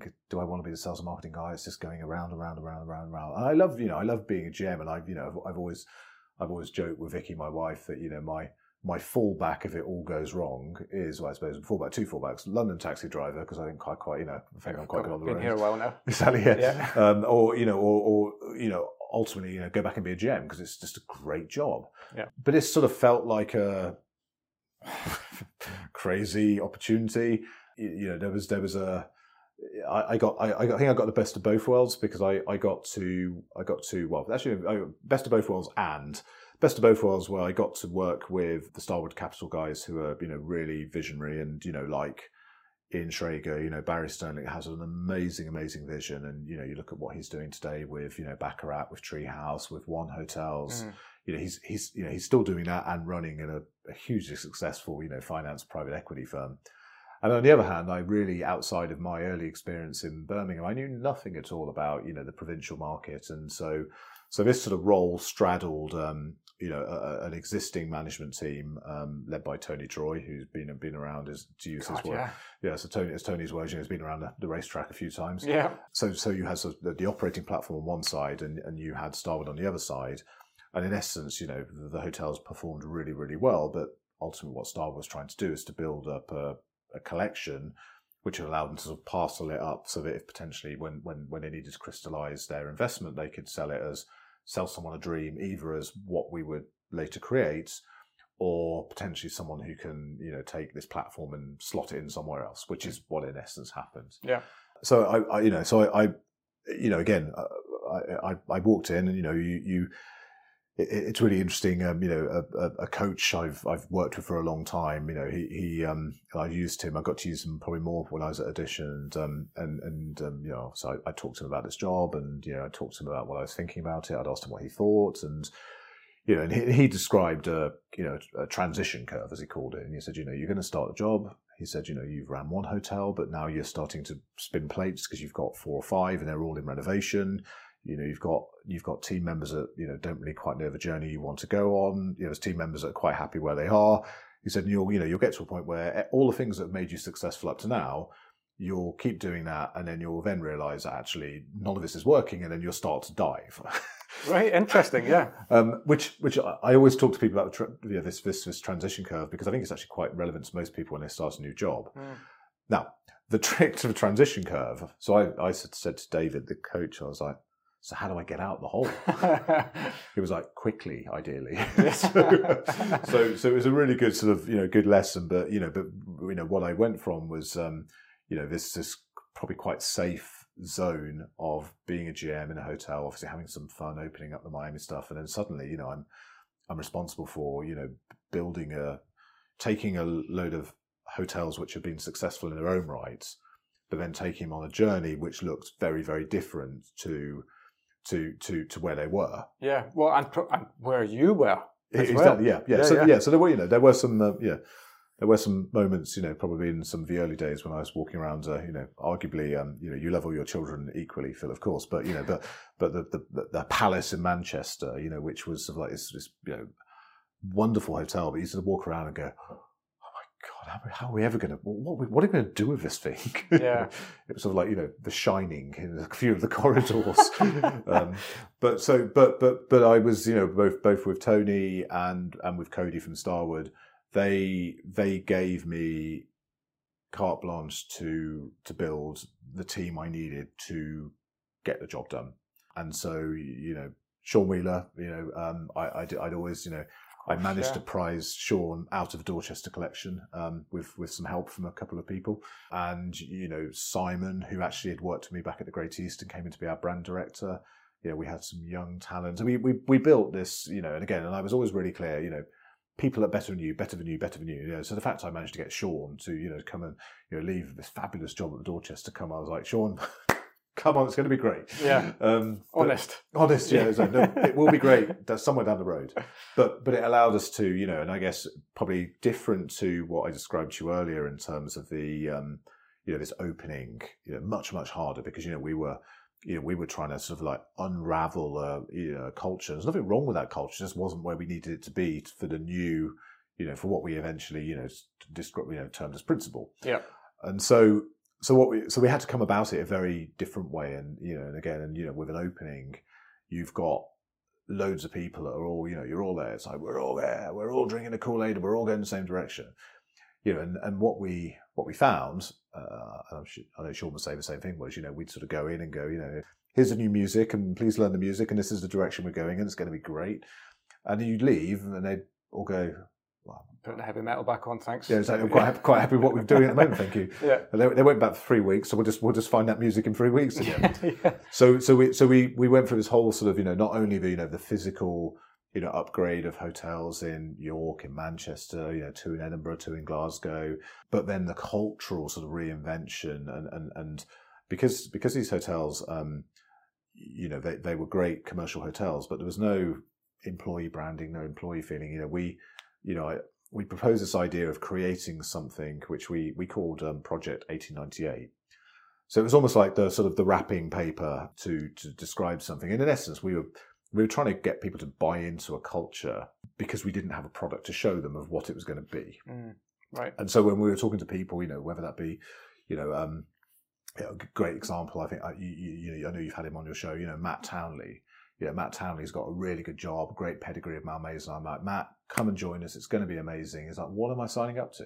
So we realised we had to sort of almost build an employee brand, which would help hook people into our vision. Yeah. And then almost then, as, as as hotels sort of came off the uh, the production line from a refurbishment point of view, then people would go, ah. Yes. So, so and that was a really great, great lesson because you know I remember at the time I did have some sort of healthy debates about you know why are you spending all this money on this? You, what this brand is going to be defunct in twelve or eighteen months. It was like, yeah, but that's the point. You know, we, we need to bring people in now to you know to start drinking the Kool Aid and get them bought into it. And actually, the difference, um, the difference there compared to let's say um, with an opening was that we actually decided that you know we, we we sort of went through the organisation and we weren't talking the senior guys because we made quite a lot of change in terms of leadership. But the, the, we decided that you know that there's always going to be like a stalwart who's in the, you know on breakfast, or it could be the person that runs the employee restaurant, and and you know that they are the most cynical people who've seen, seen it all before. Ten general managers have been through this hotel since I've been here. Yeah. So so Sean and I um, said, I think we should basically make them our culture gurus. and, we, and we sort of we thought about this and we thought this is Was that on the back of 10 pints or something like that? no, it was very good red wine. Was, Yeah. it- Sean would say it was Malbec, but but we but we sort of thought it was complete uh, reverse psychology. We thought actually if we can get the people who are the naysayers to help drive the new culture, then all the others are just going to follow. Come with, yeah. Yeah. So that's what we did. So um, Right. Yeah, So- so- uh, bold thinking bold, again, yeah, bold, bold thinking, yeah, and Yeah. um, and from there, you know, fast forwarding, you know, we sort of hurtled through, you know, reopening, reopening, and reopening. We we launched a principal brand in Manchester and pulled off, a, I think, a, an opening party which probably almost rival the London edition, and then we opened um, the flagship um, Principal London Yeah. uh, in Russell Square, and it was it was really interesting because it, it, it's um you know, this uh, uh, I used the analogy earlier about you know authors and editors, and you know we were sort of authors moving into an editing world, and at the same time, um, Starwood had announced that they wanted to sell the business, and so it was quite a conflict in some ways because I, I I was trying to sort of you know keep all the things the purity of what we're trying to create with you know the the Charlotte Square in Edinburgh, which was a fab hotel, you know what we're doing with London, but at the same time I was I was you know getting sort of moved into this. You know, you, you really need to help us sell a dream to the um to, to, to the next to the next um you know, the, the next person. Yeah, yeah, yeah. I, so I do remember Sean talking about that actually when we when we had our chat. That it's uh, it's an interesting time because you you have to put on a lot of different hats, a lot of different people to satisfy in that process, and it's very difficult to do that if there's no one clear direction, uh, as it were. Yeah, and I, th- I, th- I think Phil, you know, I think it's it's really you know it's really hard because you know we again as sort of you know you know I remember you know stuffing all of the things that were going to go into the you know the tuck box, which is a principal brand standard, you know, and also well, there were so many memories of creating this thing, and and you, you know over over the shot my shoulder, I knew that the most likely buyer w- was going to be somebody that would go. Thanks for what you've created. We'll take the best bits, but we actually have got a different view of what we, we want to do. Yeah. Um, and then ultimately, the um, what what happened, obviously, as well reported, was that the hotels were sold to Covivio, which was a, a French investment fund, and then they gave basically assigned leases and management contracts to Intercontinental. Yeah. So so I I um, you know Intercontinental um, IHG, you know, were very, they genuinely liked what we did and how we did it. They had gaps because they wanted to to, to get Kimpton uh, into the European market, so that they saw that um, the principals in, in London, in Manchester, in Edinburgh, in Glasgow, to Blythswood could easily slot into become print, uh, Kimptons quite easily. The George, which had earlier been an intercom, became an intercom again in Edinburgh. Yeah. And then they were working on a couple of other brands where they started slotting in the sort of the remainder of the, the, the other hotels. But but you know, and I think you know, I I, I stayed with them for um, probably about eighteen months, um, and I committed to do that because I wanted to. You know, I, I'd worked really hard to assemble a really epic team, as had Sean. We weren't going to force people to stay there, but I equally thought that if you know people like Sean and I left as as as the sale took place, that sort of really didn't you know didn't sit well with me in terms of all the people that have been on that journey with principal mm. and. Um, and, actually, if you if you roll the clock forward, you know, obviously Sean's a good example. He had his own plan, which obviously you've discussed with him previously. did, yeah. You know, and and I'd say you know half the group have stayed with IHG and half the group have gone off and done different things, amazing things, and the people that stayed of IHG have, have, you know have done really really well either you know continuing on this portfolio or, or, or, going into to other areas. So so yeah so but but I felt for me you know I, I, I felt that it was really critical that the people that had helped the success of the business that I didn't just sail off into the sunset. But at the same time after 18 months I I, I knew that uh, you know having built something like that you know, you, you, you see, there's an obvious point, I think, where yeah. you see that someone wants to take it in a different direction. And I didn't want to be the person that's going, well, you should be doing this. I think, you know, yeah. there's nothing wrong with when we did it. So I, I, I sort of almost pre-agreed a, a, a period of time I'd stay with them, knowing that then, you know, if you get to the end of that period of time, you, you know, you're, um, you, you're not, you know, you're not it's sort of surprised. Yeah, there's no surprise. Yeah. You're not, yeah, you're, yeah. there's no emotion about it. Yeah. Um, yeah, and that's and that yeah that that um that obviously coincided with it coincided just about when Boris locked us all down for COVID. Oh, crikey, it was right then. just before that. Yeah, yeah, yeah, yeah. But I suppose the the thing about that is as well is it's kind of what you spoke about earlier on. If something's not right, call it. And yeah. you know, and if that's something you've got to get right internally, then that's you know that's the most important thing. But if you can already see that this is actually probably not going to be the thing for you anymore, then you know discuss outwardly. Yeah, you know, don't just think, keep it all to yourself. I think you know, and I sort of, I've, I've said to my I said to my wife, and you know, don't don't get me wrong, you know, the period in Principal was very very stressful because you know everything was like you know, lined up together, and you know there was only so many you know morning short at six thirty. We're at King's Cross. How long? How how much longer can we do this for? Because you know we were on the road every week, mm. you know, for that whole period of time. And I, you know, I was probably, I was probably just a bit knackered, and, and actually, um, and and you know, I said said to my wife, I said, you know, I quite fancy a few months off now. I just, I just feel like I, feel like I need to recharge, and um, and she was like, yeah, yeah, yeah well, you know, you're not, you, you know, you, as soon as you get a call, you're going to take, you know, you're going to take a job that suits you, because she knew I wouldn't be able to do it, and. Um, and then and and almost the timings are sort of slightly out, but but you know, but actually, I I you know before I'd finished up, I I was then approached about the role I'm now in.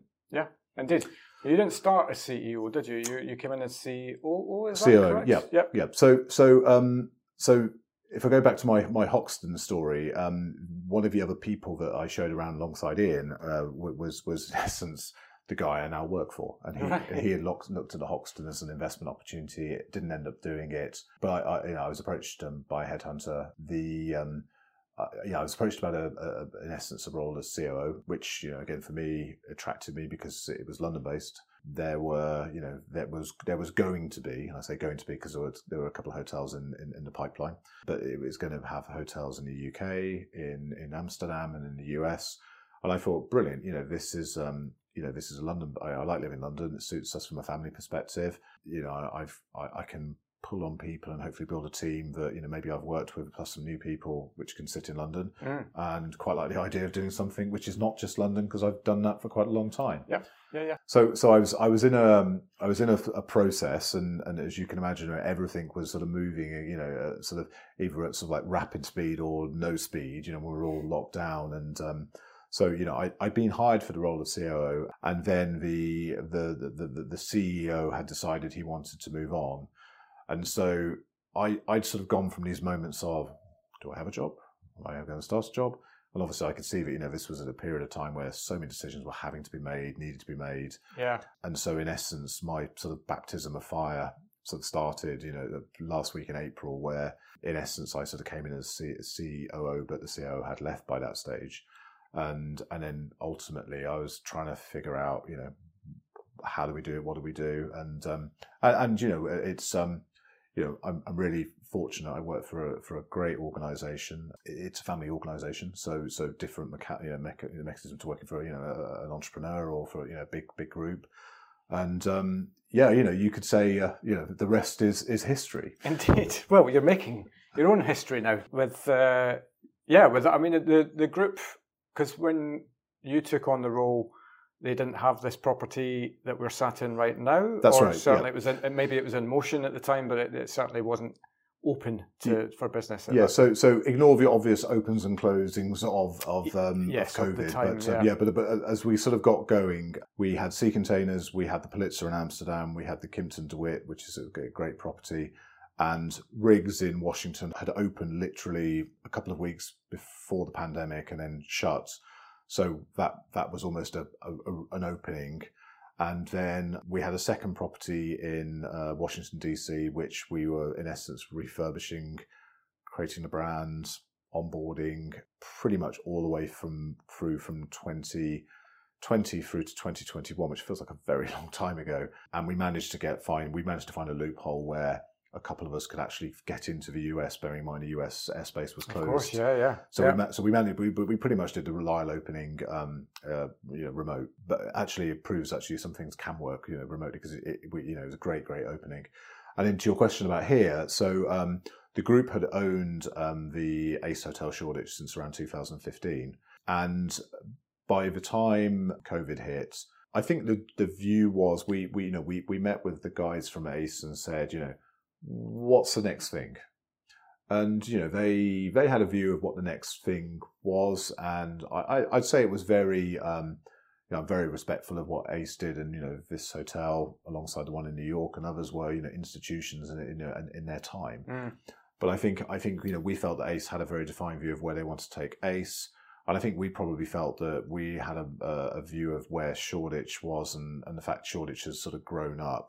So, so, so we felt that actually, you know, we, we, we you know, we, we ran a, I think, a fair process. We said to Ace, tell us what you do. You know, we have our own creative team um, with law and, some, you know, obviously our own sort of, you know, sort of hub hub team as we call it. So we said, okay, you do your plan. And we looked at, you know, we looked at both plans and said, actually, on balance, you know, whilst we like the Ace plan, we think actually, you know, we, we're, we're already operating all of the other hotels ourselves, so we think it's probably time for us to do it. So we, at that point, we undertook a you know multi-million pound redevelopment of of the hotel, and that reopened last March. Yeah, indeed, and and what a transformation as well in certain areas. I mean, I, I know that the, the flow of the place is is fairly similar to where it was, but one thing that has changed, of course, is that wonderful space on the roof, which I can imagine in this part of town. When the weather's like this that we're we're sat in at the moment, it's just a wonderful space to be in. Yes, yeah, and I think I think what hopefully what we've managed to do there was there was some there was some quirks to the building because ironically it started its life as an independent, then it was a Crowne Plaza, so it's had it's had multiple guises. There's an awful lot of waste, particularly where where uh, renovations take place, and so we have. You know, if I look around, you know, the room we're sitting in, there's elements of the room which we we kept because we thought actually why chuck it out to put something else in there. But with areas such as the roof, it wasn't actually particularly well laid out. And if you had an event taking place in what we now call the hundred room, that didn't flow well if you then had people just coming for drinks after after work. And so we, you know, we managed to add in an extra lift, so it almost meant you could sort of section off different parts of the of the roof, and that's worked really, really well for us. Mm, yeah, I suppose maybe one of the benefits as well of working for a, a you know a hands-on family, as it were, is that you you I, I guess you can come to them with ideas, and if it makes sense, let's do it. Yeah, the the the, the, great thing is, you know, we've we've we've got great support. Uh, you know, there's a shared vision of where we want to go, but you don't have you know weeks of sign offs. It, it's really if you if you really believe something, and ultimately you you know we, we get internal support for it, Mm. then it's like get on with it. Why are we still talking about it? Yeah. You know, and, and um, you know, and again, and it's with the team as well. You know, particularly with through COVID, I think people did become a bit more cautious. You know, oh, do I open this? You know, what, what happens if I open and we're not, you know, we're not busy? Am I going to get, you know? But but if anything, you know, we we we, we had our leadership event a couple of weeks ago, and um, uh, we took everyone on the Thames Rocket um, on on the Thames, which is which is quite fun, just because it's fun. Yeah. but but I but I did it also just with this analogy of you know speedboat, speedboat. You know, we need to go faster, faster. Let's not you know let's not let, you know, let's not be a cross channel ferry. You know, let's not get hung up by you know overthinking stuff through. And you know, I really want people to move at speed. And and you know, I I I really encourage guys. I'm like, you know, try if you've got have got an idea, try two versions of it. If both don't work, okay, let's talk about it again. Yeah. But you know, if one works, great. Ce- celebrate the one that's worked and forget the one that didn't work. But Mm. I, I really want people to try try things because again, I think I've been lucky that throughout my career, people have sort of said, "Yeah, give it a try. Try this." You know, Yeah. maybe you, maybe you're not the obvious person we'd hire, but have a go at it. And so I'm always trying to get people to you know get out of their comfort zone. Yeah, I know you've you, you kind of I know you place a lot of value in mentors and uh, you know and where where would any of us be without them right i mean the and you're lucky or not depending on the mentor slash leader that you get at any stage in your career it can send you down so many different paths but equally what i picked up from our chat there as well is that that you have a coach as well a, an extracurricular coach as Yes. it were I don't think I've spoken to somebody who's outwardly spoken about that. There may be many people who have them, but talk to me about the the benefit of having something like that in your life. So um, I, I think you know it, it was it was it was an introduction made to me. Um, he, he's somebody that has understands our business, has worked in our business at a very senior level. He is now a qualified psychotherapist, which is always slightly alarming, um, depending on where. Don't you come back into hospitality. no, I was going to say, you know, so you, you said sometimes, you know, if I get a question, I'm trying to work out the angle of the question. But you know, but but I, again, I, I, I, you know, probably in the same way, you know, I, I, I really valued the course at Cranfield. I actually later went back to do a course at Cranfield to do a director's program because again, I'm really aware of the fact that you know you got one shot at life. You know, if you're if you're the you know if you're the guy you know, who's constantly giving the same stories and the same war, you know, war stories, messages, you know, so people are looking to be inspired. And so, so again, in the same way, you know, I, I managed to, you know, I was very fortunate to win another scholarship to go back to Cranfield to do this director's program. You know, I, we'd started doing a bit of work with this coach on a, on a, on a, on a sort of team basis. And, um, and he sort of said, uh, you know, so he said, you know, how are you? I said, I'm fine. You started crying. No, it's- it's- I said, I said, well, what's the angle? Um, but then, you know, he's like, should we talk? You know, should we have time together? And I was like, yeah, yeah. Not sure how it looks. He was like, well, we'll figure it out. Mm. And yeah, I remember him saying to me, he's like, do you eat? I said, yes. Too much generally. He goes, do you like breakfast? I said, yes, I like breakfast. He was like, let's meet for breakfast. Let's have breakfast. Let's work out if we like each other. Um, It's a good way to start. yeah, and you know, we had a really sort of open and upfront conversation. You know, he was as much interested about how do I balance life outside, call it the day job, um, which I think is really critical. And you know, and I think we, you know, we used him for some coaching as as a group to even today. And know, I wouldn't say you know we, we don't have a, like a standing, you know, I will call you every fourth Friday. You know, we sort of ebb and flow. So you know, I, I, I used him a lot when um, I joined Lore um, because again, it was a new role. Yeah. Um, you know, ultimately the COO role became a CEO role. So I, I talked to him quite a lot about, you know, okay, well, if I, you know, how do I, you know, I love what I do as, an, as, as the operator, but if I'm going to, you know, set our new COO up for success, who, who we brought in earlier this year, where, where do I, you know, where should I focus? Where should I pivot away? And so, Yeah. so, and it's just good to have a sounding board. And I think that, that you know, uh, I've met people that sort of say, oh, "I don't need a coach. Why would you do that? It's all witchcraft."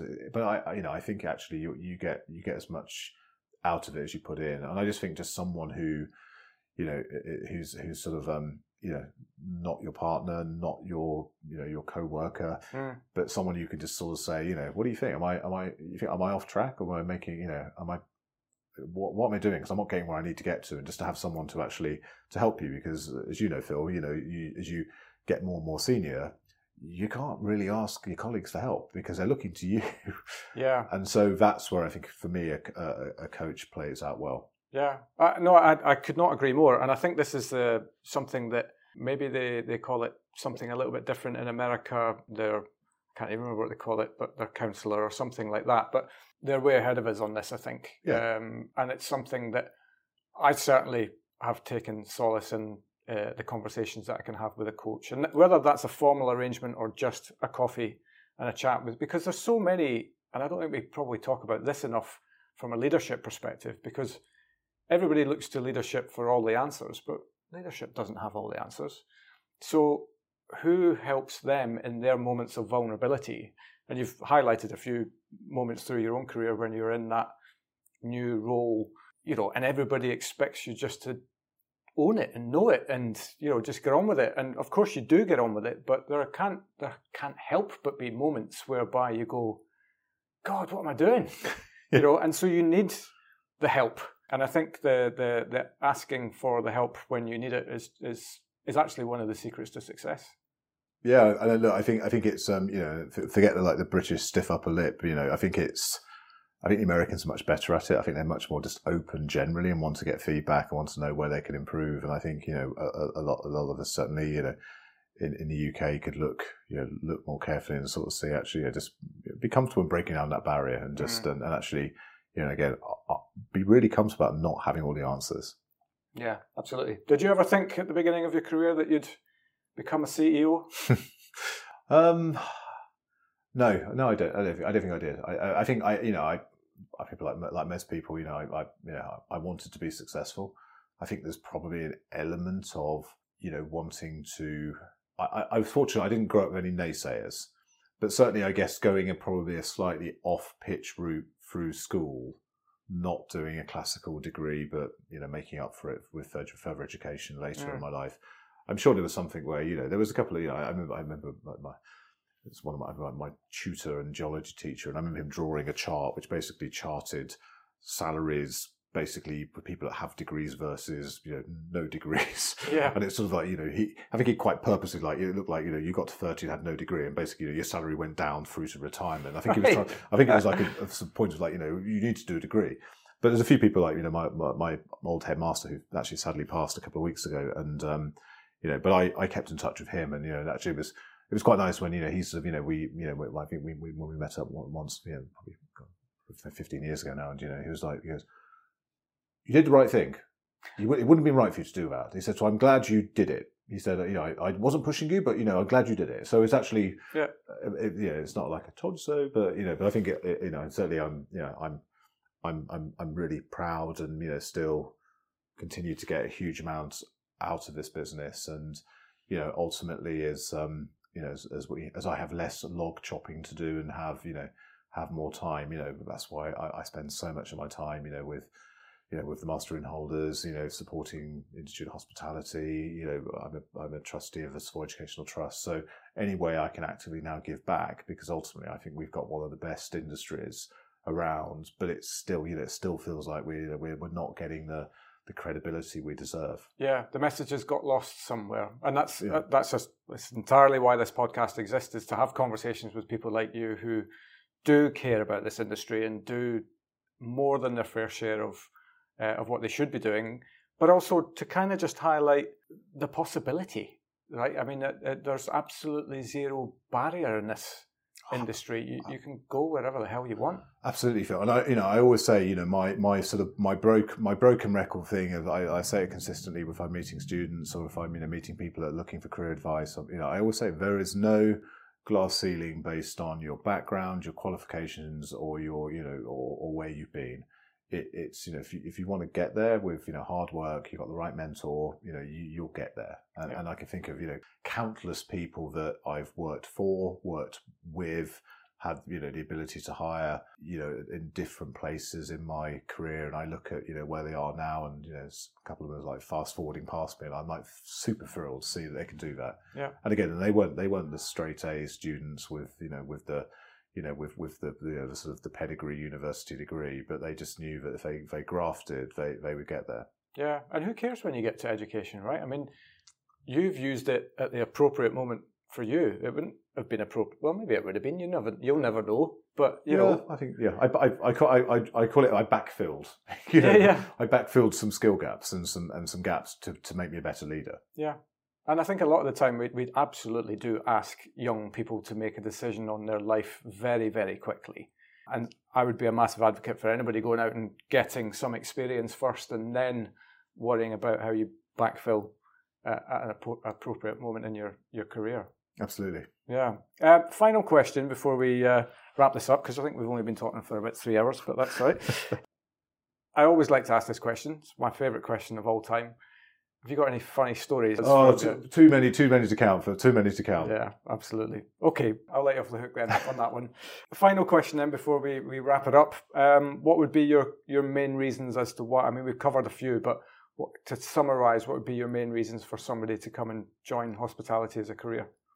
I, I, I think I think it for me, no doubt about it, it. It's it's the best job in the world. I think for for you to be able to come in, the, have the ability to to cross a really wide career space, and that's not just hotels, but that's that's restaurants, that's bars, that's you know that's that's the broader you know um, hospitality space. I think the ability to travel. I think so many careers are very much again limited to where you start your job, your jurisdiction, what that means. And again, you know, I've said it before, but I, I absolutely mean it. I think it's it's it's the ability to you know, to start at the very bottom. And if you graft and if you've got the right people around you and you're willing to, you know, willing to show some commitment, you can you can be at the top of the tree.